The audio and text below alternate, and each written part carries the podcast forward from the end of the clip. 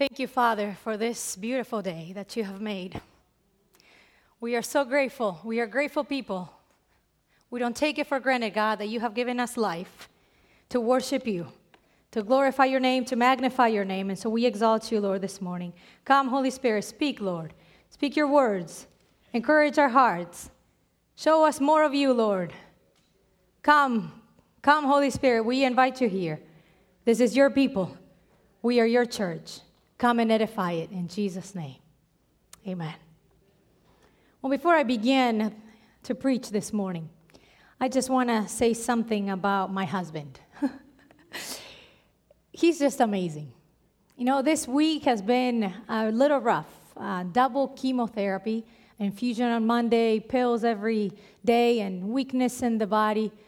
And uh, watching someone you love go through something like this can be huh, very disheartening and very, you suffer with the person that suffers. But in the midst of the suffering, this man is like my rock.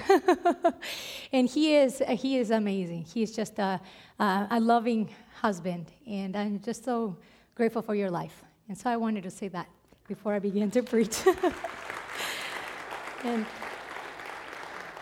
and you know, even when we are in the middle of the furnace and the enemy wants to heat it up seven more times, you know, God's grace is enough, and God's grace is sufficient for us. Well, the last couple of weeks, I have been preaching on the pillars of what God wants to accomplish in His people faith, freedom, healing. But today, today I get to preach about my favorite topic the foundation of all these things the pursuit of intimacy with God. And so I'm going to be reading the scripture, but before I do that, let me just tell you that it's something simple. The Word of God tells us that we are to seek first His kingdom and His righteousness, and everything else shall be added unto us. So when we talk about the pursuit of intimacy with God, perhaps the first thing that comes to our minds is prayer. Prayer nourishes our soul. Prayer allows us to be connected to the power of God so that whatever is possible for Him becomes accessible for us. Prayer, people say, changes things. But I would venture to say that actually, prayer changes us and we change things. So, this is the role of prayer, and I could speak so much about prayer because I love preaching about prayer. And, uh, and, and I, this morning, God is, is showing me a very unique aspect of what He wants to do in us and through us as I preach through prayer. You know, when I was um, a senior in high school, in high school, not in high school, in college at Olivet, I began to be drawn to intercession, to the life of prayer. And I didn't know much about it, but you know what? I didn't know how to pray. I wasn't born praying, you know? you learn prayer by praying. And so I said, All right, I'm going to began to pray. And so every day I, I, started and I prayed, and I began to be drawn by the Spirit of God. And so I, I, wanted to read about prayer. I wanted to read more about people who actually made a difference in the world because they prayed and they believed in the power of prayer. So I read every biography I could find. And, uh, you know, the interlibrary loan department at Olivet knew me well. I had no money to buy books as an international student, but I was sure resourceful. And so I found all the books I could find, and I read the biographies of people like George Mueller and Rees Howells, Watchman Nee, Amy Carmichael, Samuel Morris. Uh, oh my goodness, you name it, I probably read it. And then I began to read all the Christian classics, all the spiritual classics um, The Imitation of Christ, The Pilgrim's Progress, A Testament of Devotion, The Hiding Place. So many of these rich material that is available to us to really nourish our faith and to know what is possible for those who will take God at His word. And so God began to do a work in me, and, and uh, you know, it's not a secret. You learn intimacy with God in the secret place.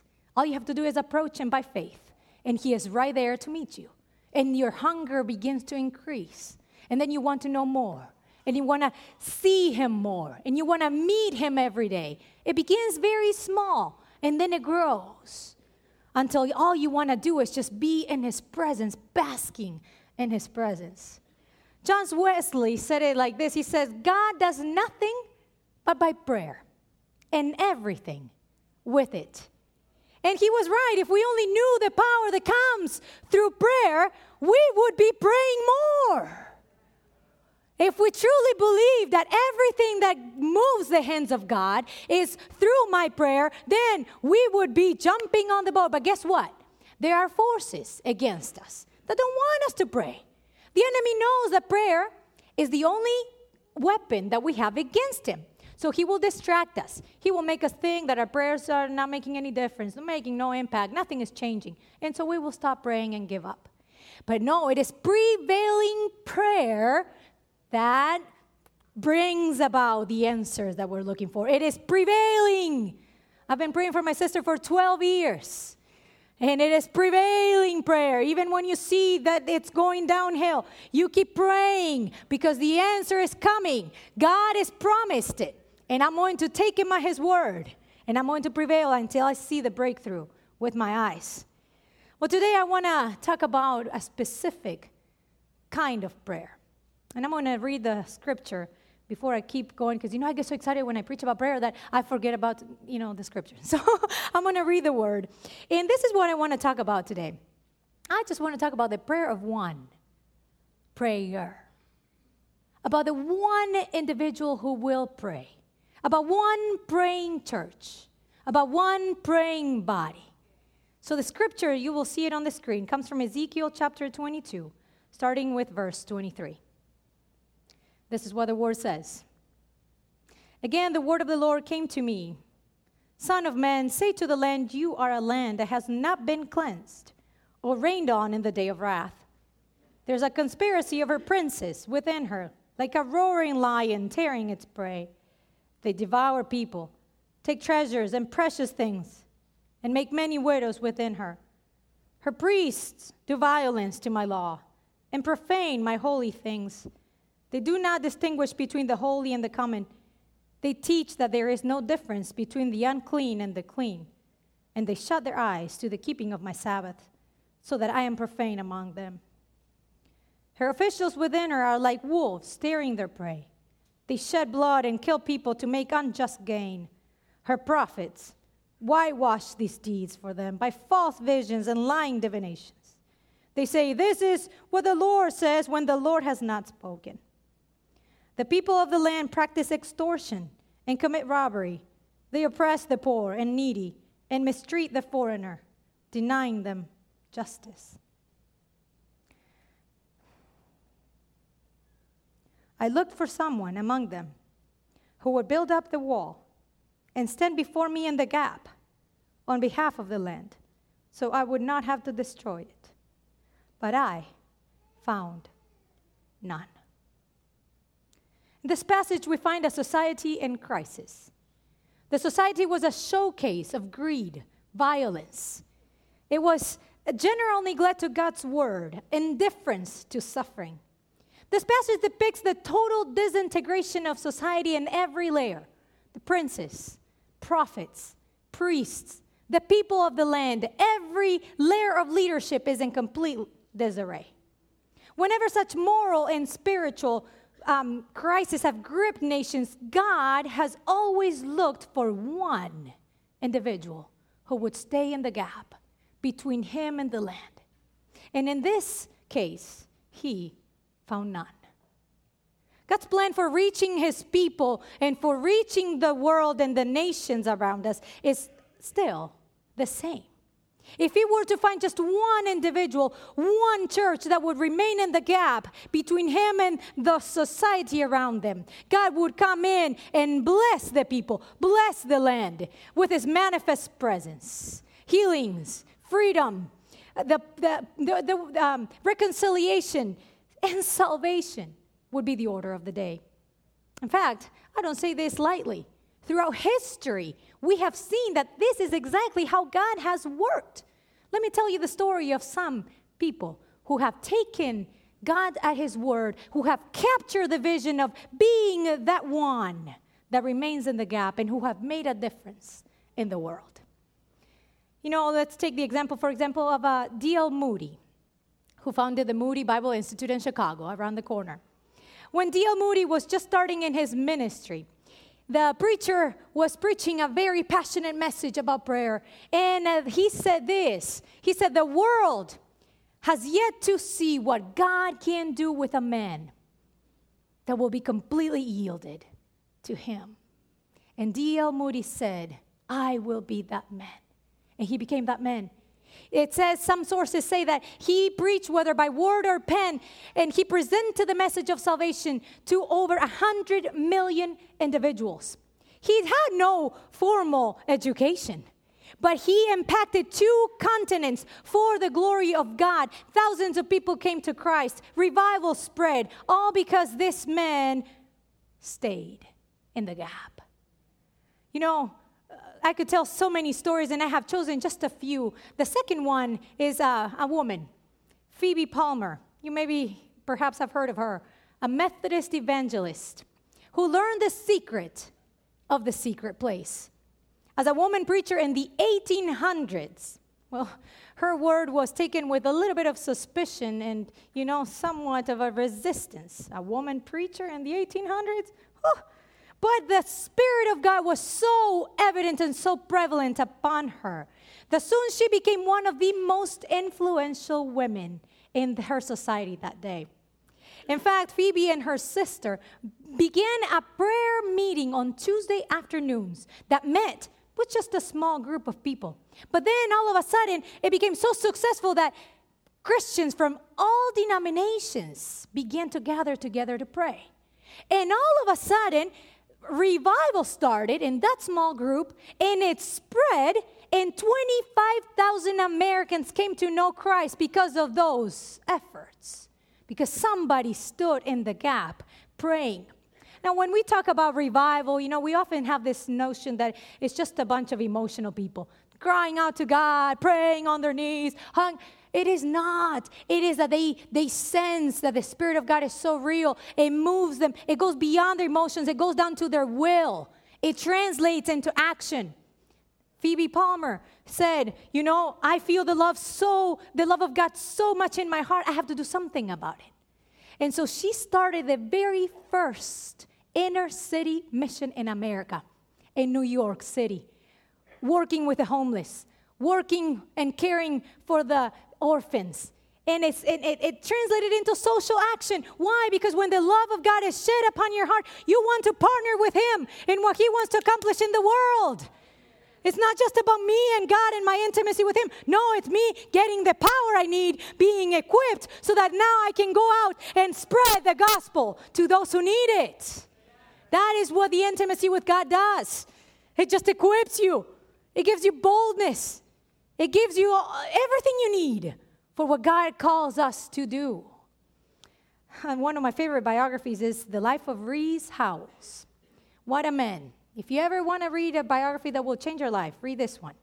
Rees Howells was a man greatly used by God because he learned the importance of intercession. When this Holy Spirit gripped his heart, he left the mining industry and went to serve him by faith. He didn't have any money, but he said, God is calling me, I'm going to go. And, I, and together with his wife, traveled to South Africa and began the mission there. He had been impacted by the Welsh revival in 1906. And having been impacted by the revival, he was revived. So once you revived, you want to spread the revival. And that's exactly what he did. He began to spread it. Prayer meetings were formed. Thousands of people came to know Christ in South Africa because of him. He began to spend so many hours in the day praying, interceding before God. The people that had tuberculosis, which back then they had no cure, were healed in the presence of God. And so he begins to be to transform the society around him. Why? Because he took God at his word and he paid the price. Know, there's always a, pi- a price to pay, but the cost, the, the rewards far, far supersede the cost you will ever give God of time and resources because it is the most amazing thing you could ever experience the manifest presence of God when He comes and changes you, transforms you, fills you up. That is what these people are showing it's possible even today. Oh, you might say these are wonderful women and men of the faith back then, but today it's just a different world, isn't it? So much evil around us. How can we live by faith? Well, let me tell you a, a contemporary example. I could have chosen so many, but the, the last one that I've been reading is the life of Heidi Baker. And I don't know how many of you have heard of her, but she has written extensively on this topic. And um, you know, they went to her, together with her husband, they went to serve to, in Mozambique in the 1990s. And all by faith, they, they went and began the work there. And she received such a special anointing that um, not only has she seen people come to Christ, tens of thousands of people come to Christ, and not only did she plant 5,000 churches in the country of Mozambique, but she received such a special anointing of God that miracles started happening. The blind could see, the lame would begin to walk. This is happening today. And we say, oh, you know, these whole things about miracles. Miracles is it's God showing up. And I want a miracle. I don't know about you, but I want his miracle. I don't go after the miracle, I go after him. And if he sends it, oh Lord Jesus, thank you, because I need one. And this is exactly the pattern. You know, she not only started churches and, and blessed the country with that, but she also started orphanages. And 7,000 children today are being blessed because of her faith and work in this country. One time, uh, uh, um, it was, there was an epidemic that broke in the country, and there was no cure, no medicine available. It was really devastating. And so, all so many of those children were evacuated and ended up in the hospital.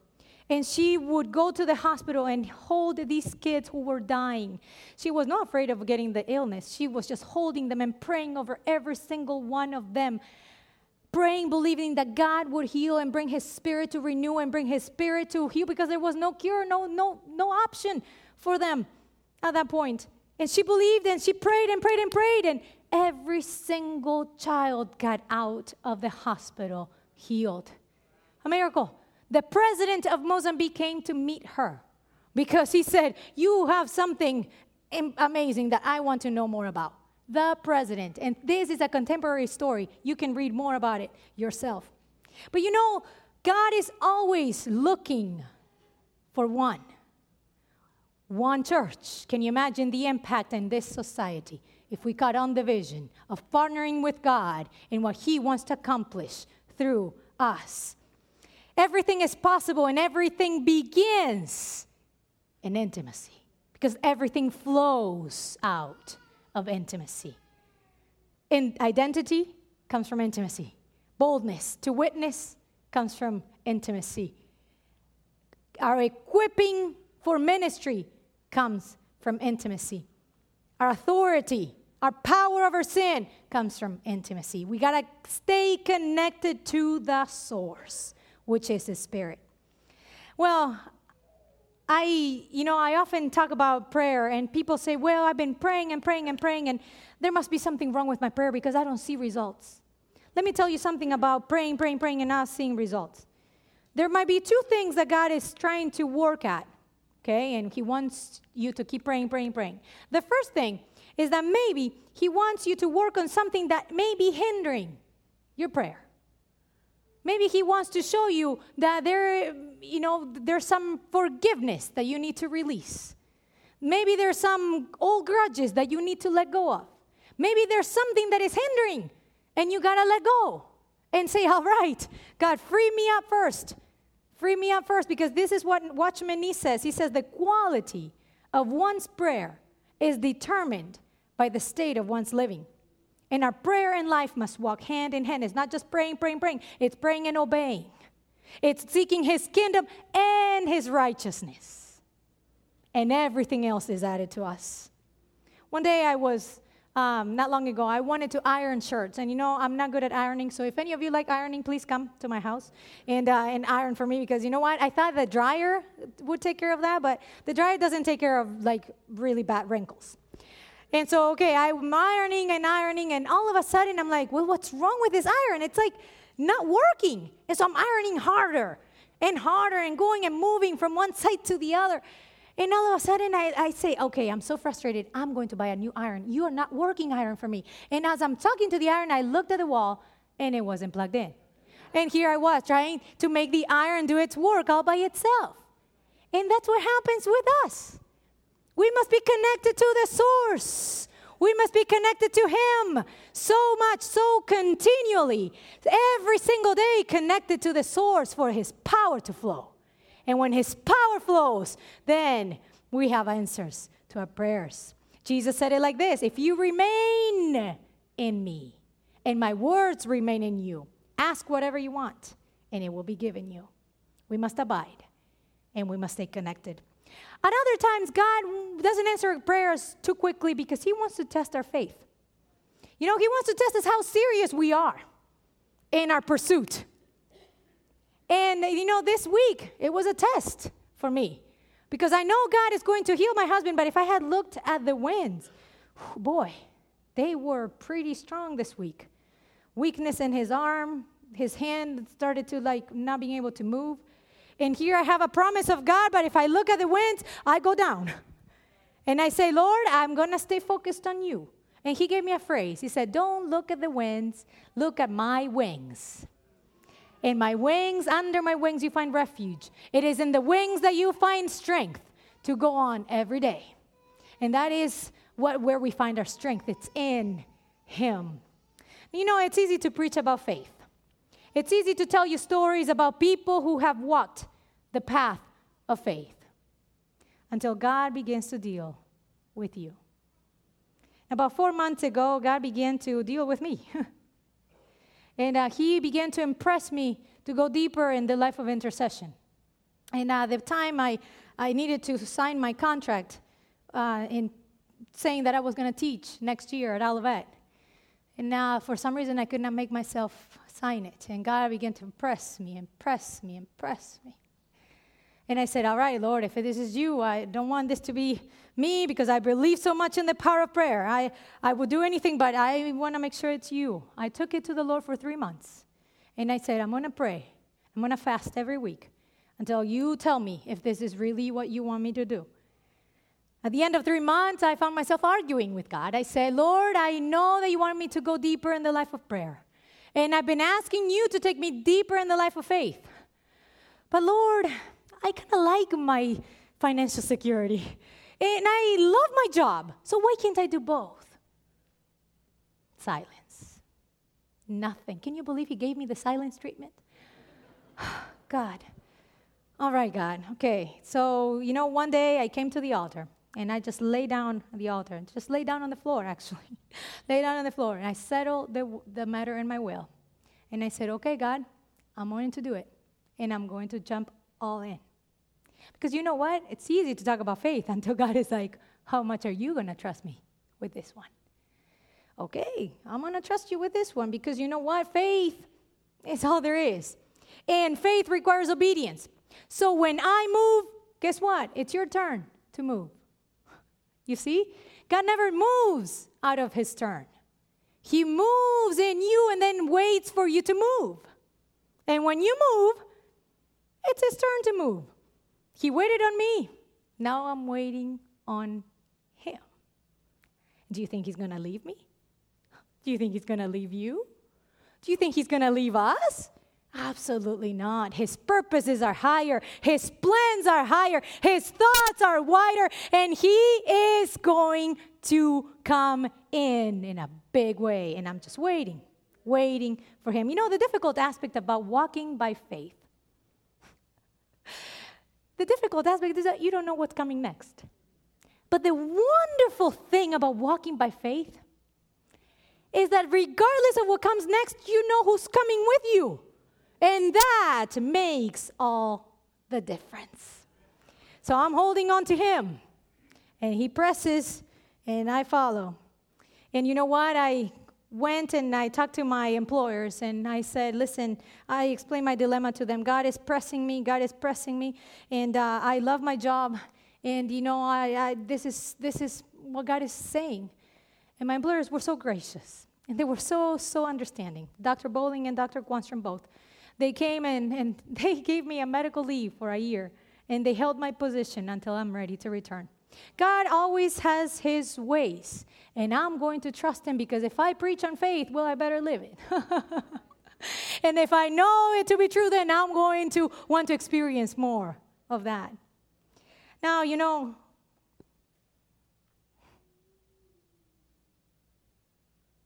I have said this before, and I'm going to say it again because I truly believe it. It is prevailing prayer. It is prevailing prayer that brings about the answer. And I'm going to prevail until I see the answer. And He wants you to do the exact same. I don't know. I don't know when my husband's healing will come. I don't know when my sister's healing will come.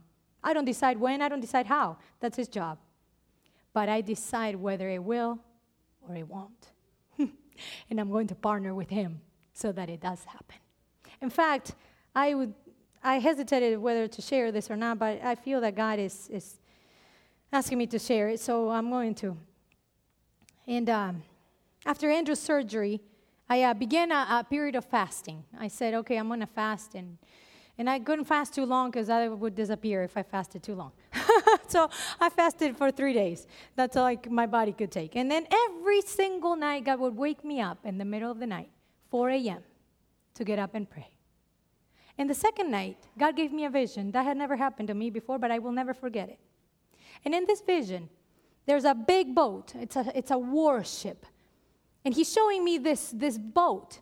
And in this boat, it's traveling on very rough waters. And I go up, I see myself, and I go up, and the waves are raging and raging and raging.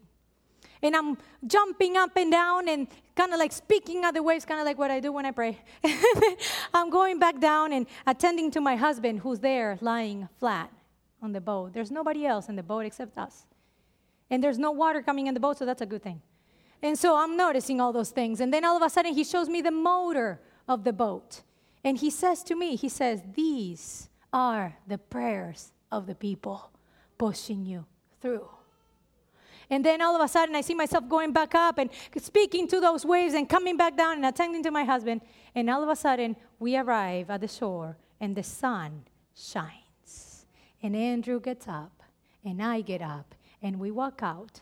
And then I see God shows me what He wants to do next, and that's that's beside the point. And so I'm going to stop there. But it is His promise. It is His confirmation. And I'm going to take Him at His word because He wants to do something new. He wants to begin to refine our faith. You know, you might say, well, if God gave me a vision, then I would also have faith. No, let me tell you something. It takes as much faith to believe that what He's showing you is real as it is to believe in His written word. That's all there is faith and prayer. That's all it takes. So I'm going to keep praying. I'm going to partner with Him. And this is what He wants to know. Kankakee first. He wants to know if you are willing to partner with Him as well. He wants to do amazing things in this county. He wants thousands of people to be saved. He wants marriages restored. He wants broken families to find hope. He wants those who are mentally ill to have the mind of Christ. He wants those who are sick, who are dying, to be restored and to be healed. He wants those people that are completely desperate and lost in depression to find hope and healing in their minds. And do you know how we are going to bring this about? We cannot do it on our own. it's only by the grace of God. It's only when His Spirit moves in the house. And I want to partner with Him in that. Do you? You know what? You may say, I'm not ready for that. I, I don't know if I can. I don't even know how to pray. He's not looking for experts and heroes. All He's looking for is a willing heart. If you're willing to do what you are not equipped to do, He will equip you. All He wants is for you to say, Yes, Lord. I don't know what comes next, but yes, God. I don't know how I'm going to do it, but yes, Lord. He wants you to be the one that remains in the gap, that continues to seek His face, that continues to be so completely overwhelmed by His love and grace that the result is now that it flows. It flows it flows out of you. So, Kankakee First Church, this is his challenge for you today. If you want to be the one If you want to be among those who say, I will take that challenge, I will be the one that stays in the gap, that continues to partner with God in what He wants to accomplish in this county, to continue to partner with Him in what He wants to do in my life and in my family's life and in this church's life, then I'm just going to ask you to stand up, to stand by faith, and to say, I will be the one. I will be among those who partner with Him, who come, you know, to prayer meeting to seek out His face, to cry out for Him for a healing, for, for whatever it is that you need and other people need. If you are really, oh, Lord Jesus, I'm just going to pray a special blessing upon all of us because I think the Lord is about to do something that even if our eyes could see it, we would not even, it, it would not be, it, it would be impossible to imagine. Oh, Lord Jesus, thank you, God. Thank you, Father, that you are preparing your people. That you, Father God, are helping us, Lord, to take our post, oh God. That you're helping us, oh God, to walk by faith and not by sight. To trust in you alone. To know that your word is enough. Father, come, oh God. Come, Holy Spirit, and bless us, Lord. Bless us, Father, with your presence, God. Come, Father. Come, Lord. We praise your holy name. We praise you that you're here. We praise you that you already hear our prayers. We praise you for Pastor Andrew's healing, Lord. We thank you, God, that it's coming. We thank you, Lord, that you are setting my sister free, oh God. We thank you, Father God, that you are setting us free, oh Lord, that you're breaking our chains, oh God, and that in your presence, oh Lord, there's absolutely nothing impossible, Lord. For you are here with us, Lord, and you will never leave us nor forsake us. So come, Holy Spirit, do what only you can do. Bless us, Lord. We receive your gifts, we receive your presence, we receive you, Father God, and we praise your holy name. Hallelujah. Amen. In Jesus' name.